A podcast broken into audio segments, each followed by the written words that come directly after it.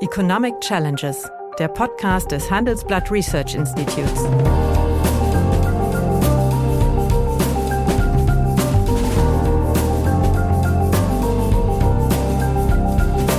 Bert Röhrup, der Chefökonom des Handelsblatts, diskutiert mit Michael Hüter, dem Direktor des Instituts der deutschen Wirtschaft, wöchentlich aktuelle wirtschaftliche Herausforderungen für Deutschland wie für die Weltwirtschaft. Das Stromsteuerthema, wie es jetzt beschlossen wurde, kann man ja als einen guten Kompromiss sehen, aber wie gesagt, dann bitte nicht auf zwei Jahre. Ich frage mich, welchen ökonomischen Sachverstand der Bundesfinanzminister damit verbinden will.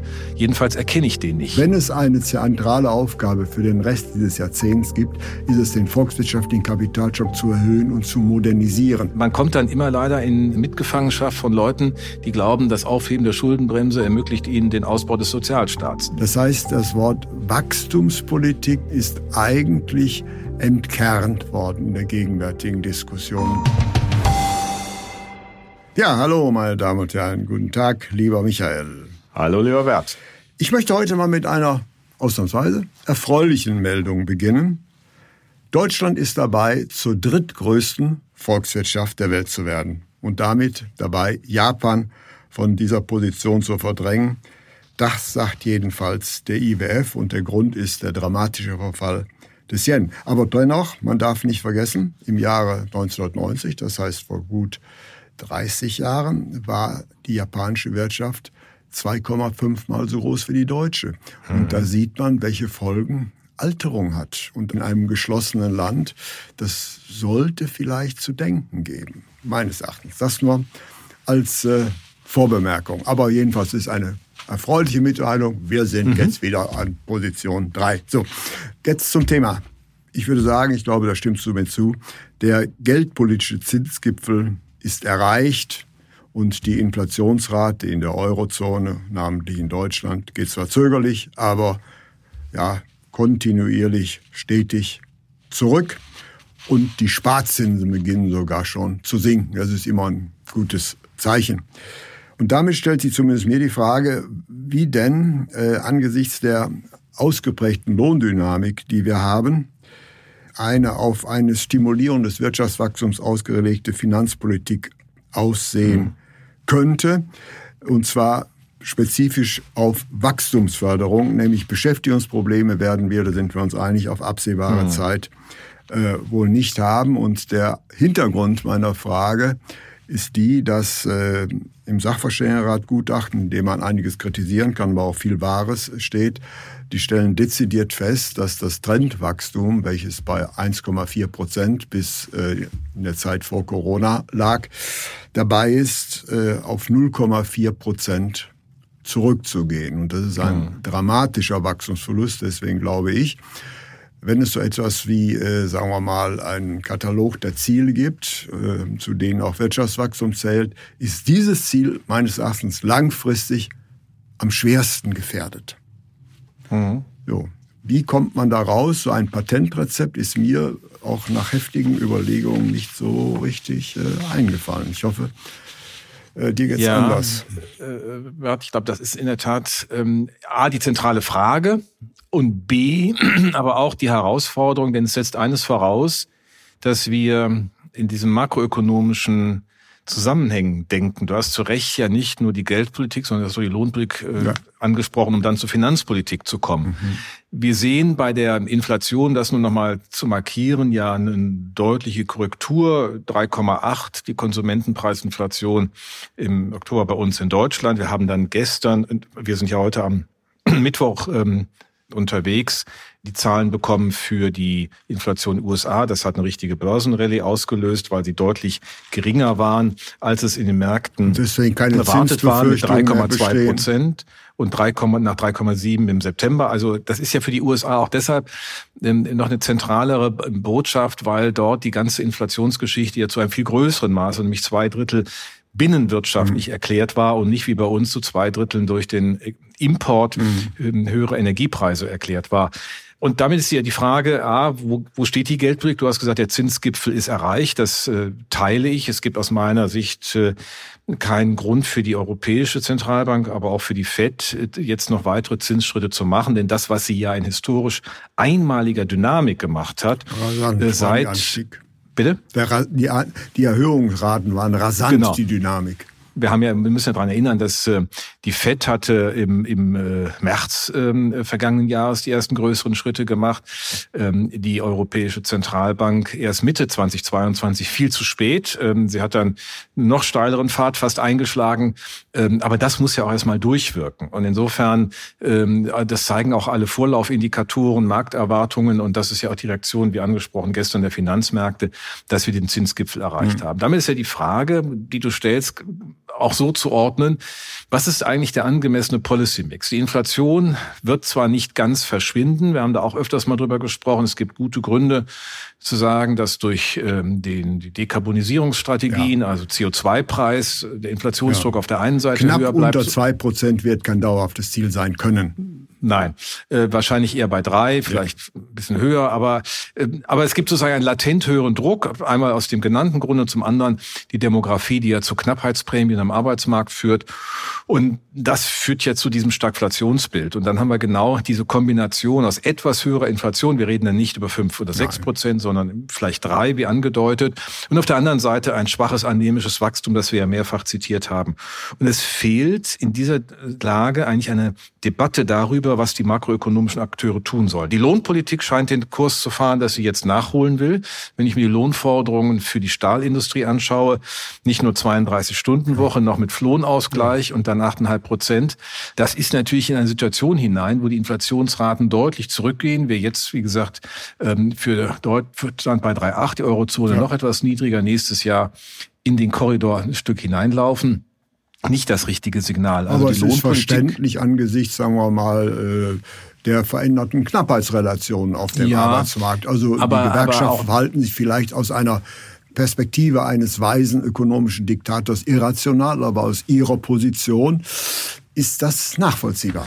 Naja, ähm, eigentlich muss die Gewerkschaft auch sehen oder müssen äh, Tarifvertragsparteien sehen, dass sie äh, trotzdem nur die untere Linie markieren können. Das mhm. heißt, der, der, das wird ja sehr differenzierte äh, Reaktionen in mhm. den einzelnen Segmenten des Arbeitsmarktes geben auf die Knappheiten hin und der Raum muss für Lohnprämien dann auch da sein. Das passt ja nicht, wenn wir das alles in Tarifverträge reinpacken, aber sei es drum.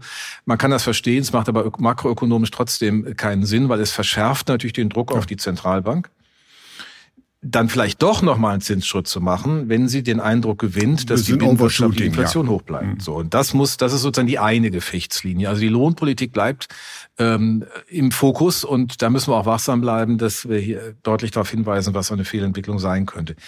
Die Finanzpolitik äh, ist ja bei uns, wenn ich mir das anschaue, nur noch unter dem Gesichtspunkt der Schuldenbremse gefahren worden. Ähm, aktuelle Diskussion beispielsweise zum Thema Stromsteuern, Netzentgelte. Äh, wenn du mal nimmst, dass diese Stromsteuerabsenkung das europäische Niveau für zwei Jahre angeboten wird.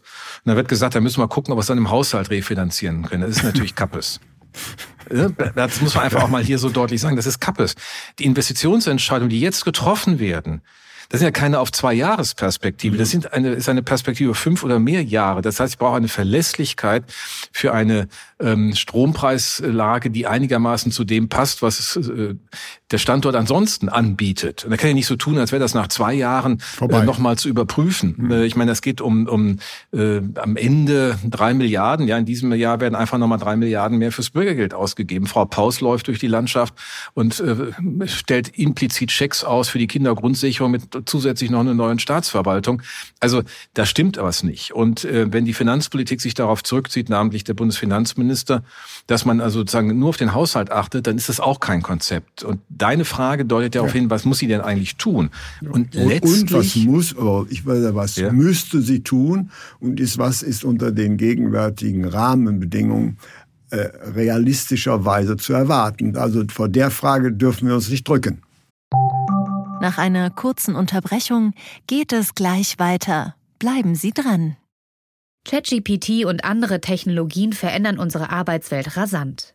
Bei der Veranstaltung Work in Progress diskutieren wir in der Handelsblatt Media Group die Zukunft des Arbeitsmarktes, HR-Trends, KI, mentale Gesundheit und neue Leadership-Perspektiven.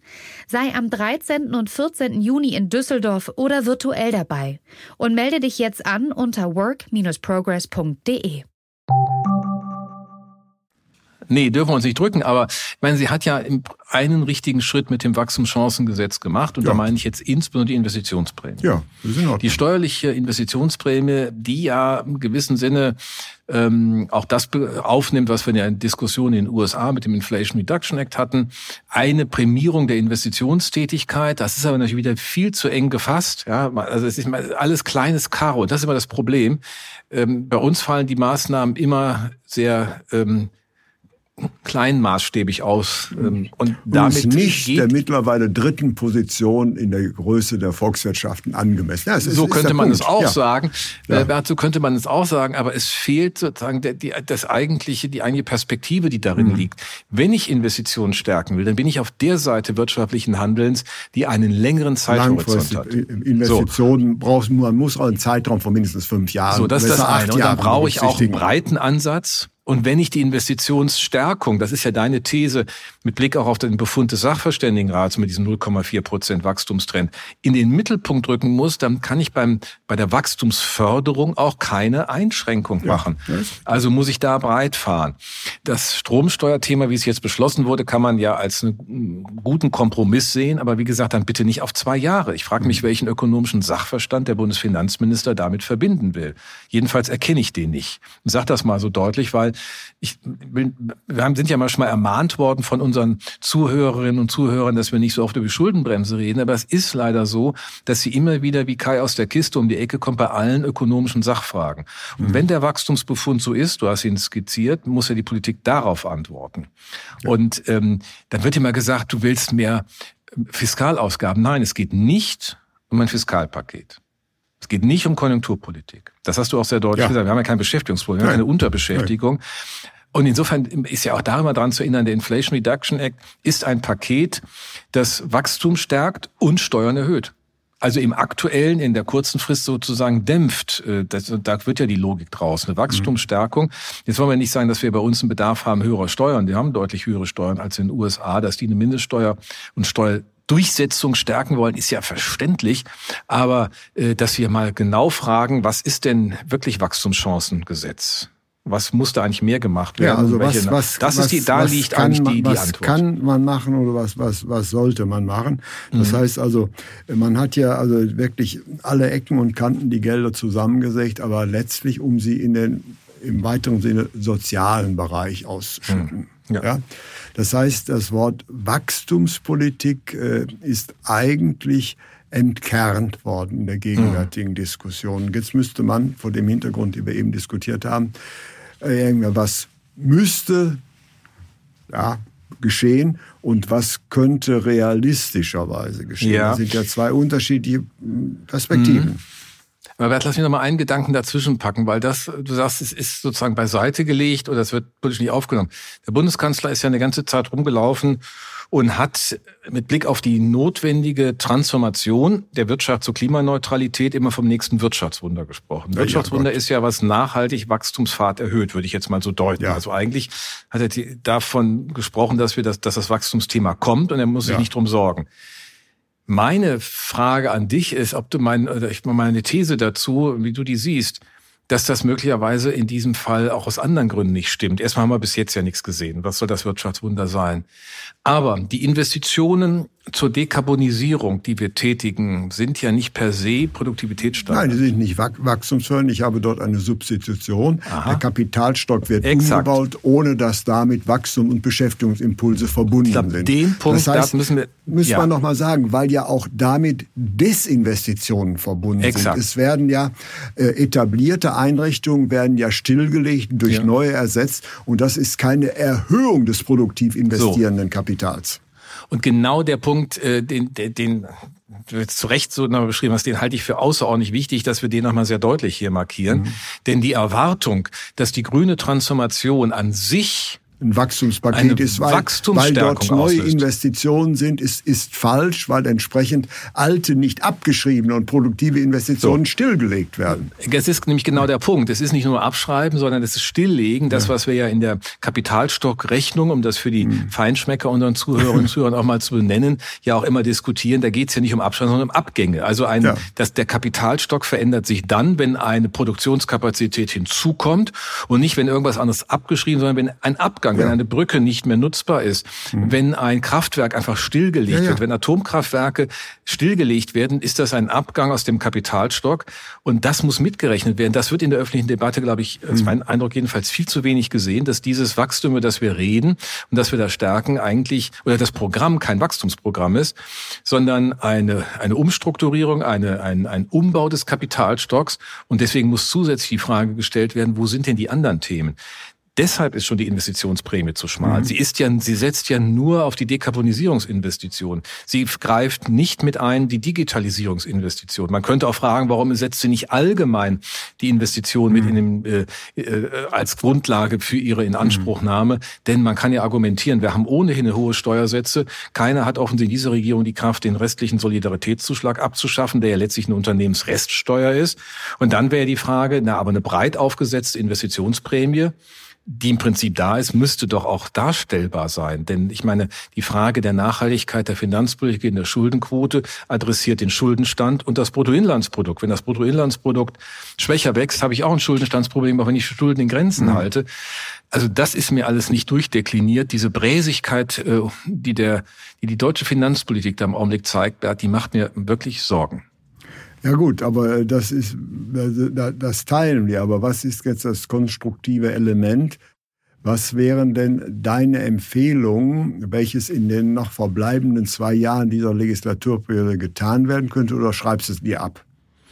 Also wir haben ja hier über die, ja, über die, die lange Zeit, die wir jetzt schon gemeinsam machen, festgestellt, dass ich immer etwas noch der Optimist bin, während du ja. ähm, äh, skeptisch den, bist. Ja, das, den, den Skeptizismus ist etwas, eine Frage des Alters. Ja, das musste auch mal gesagt werden und die Zuhörer wissen jetzt, was gemeint war. Ja. Aber gefühlt sind wir ja nicht so weit auseinander. Aber im Ernst, was können wir noch erwarten? Also ich glaube, erwarten kann man ja, dass Politik auch mal Diskurse ernst nimmt. Und wenn wir, wie auch der Sachverständigenrat dieses Wachstumsthema beschreibt, ist doch die erste Überlegung, was ist denn der angemessene Policy Mix? Das ist keine Kurzfristbetrachtung, keine konjunkturpolitische, sondern wachstumspolitische. Und dann muss man auch fragen, wie gehört sich das, wie, wie gehört das zusammen? Es hat mal der Sachverständigenrat in den frühen 80er Jahren diesen beschäftigungspolitischen Konsens, damals ging es um Beschäftigungsprobleme, mhm. adressiert und hat gesagt, also wenn die Lohnpolitik etwas zurückbleibt und die mhm. Finanzpolitik verantwortlich mit ihren Aufgaben umgeht, kann die Geldpolitik schneller die Zinsen senken, senken. um ein Wachstumspotenzial zu erhöhen. Was ist jetzt die Aufgabe? Ja. Also die Lohnpolitik, für die gilt das Gleiche. Ich meine, wir haben Vollbeschäftigung. Sie muss den Raum lassen für die Lohnprämien. Da brauchen Sie sich eigentlich auch keine Sorgen machen. Aber sie darf nicht überziehen. Ansonsten muss die Geldpolitik anders reagieren. Und die Äußerung gerade auch von Herrn Nagel, Bundesbankpräsident, deuten ja an. War eindeutig. Die war, war schon nicht dezent. Das war schon sehr deutlich. Genau. So, dass da, dass, dass dieses Risiko auch gesehen wird. Also das ist die, die eine Gefechtslinie. Wenn das aber so ist, wird man diesen Konflikt zwischen Lohn- und Geldpolitik auch wachstumspolitisch ja nur auflösen können, wenn die Finanzpolitik ihren Beitrag leistet. Und deswegen eine Wachstumsorientierung. Wir sind durch mit eigentlich den sozialpolitischen Maßnahmen. Ähm, das kann so nicht weitergehen.